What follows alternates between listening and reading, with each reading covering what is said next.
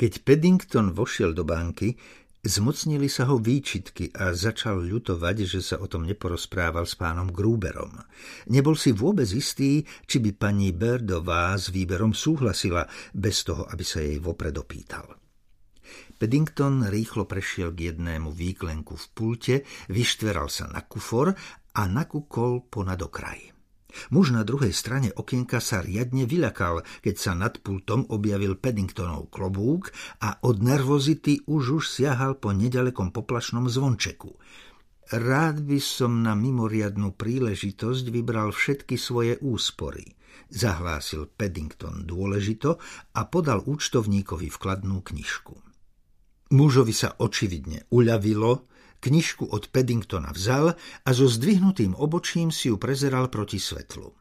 Po celej obálke boli červeným atramentom načmárané výpočty, nechýbali machule a dva poriadne veľké fľaky od marmelády.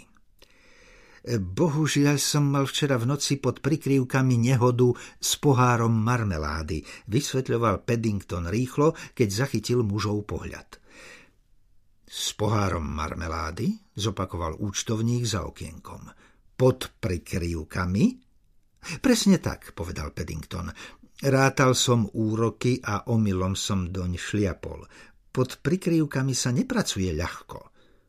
To je mi jasné, povedal účtovník s odporom. No teda, fľaky od marmelády a na vkladnej knižke od Floydovcov.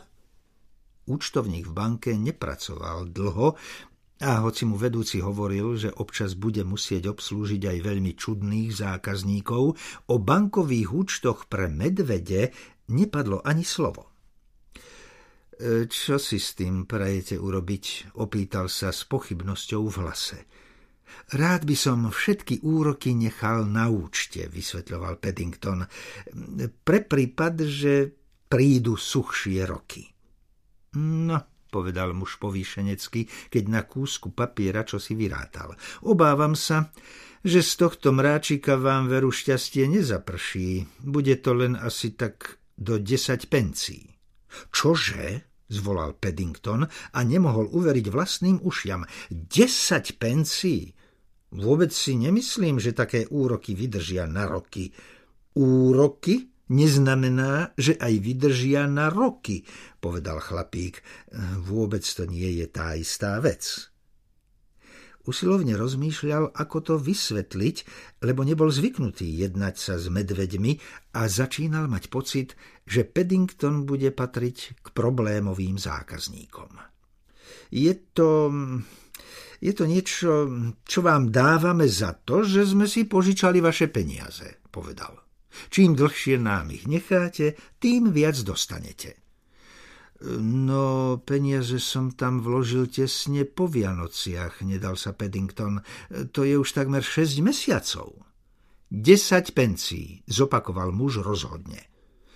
Paddington sa díval ako omráčený, keď účtovník, čo si zapisoval do vkladnej knižky a potom posunul cez pult 5-librovú bankovku a zo pár mincí. Nech sa páči, povedala rýchlo. 5 libier a 25 pencí. Paddington sa podozrievavo pozrel na bankovku a potom na kúsok papiera v lapke. Keď si tie dve veci porovnával, oči sa mu doširoka roztvorili. Podľa mňa ste sa určite pomýlili, zvolal. Toto nie je moja bankovka. Pomýlili, povedal účtovník meravo. My u Floydovcov sa nikdy nemýlime. Ale na tejto je iné číslo, povedal Paddington rozrušene. Iné číslo? Zopakoval účtovník. Áno, prisvedčil Paddington. Na mojej sa píše, že na požiadanie vyplatíte medveďovi 5 libier. Nie medveďovi, povedal účtovník, ale držiteľovi. To sa píše na všetkých bankovkách. Okrem toho, pokračoval, nedostanete späť tú istú bankovku, ktorú ste vložili. Predpokladám, že tá vaša je teraz už na míle ďaleko, ak vôbec niekde je. Dokonca ju možno spálili, ak bola stará. Staré bankovky sa často spaľujú, keď sú už príliš ošúchané. Spálili? Zopakoval Paddington neveriacky. Vy ste spálili moju bankovku? Nepovedal som, že ju spálili, namietal muž čoraz zmetenejšie. Len som povedal, že ju už mohli spáliť.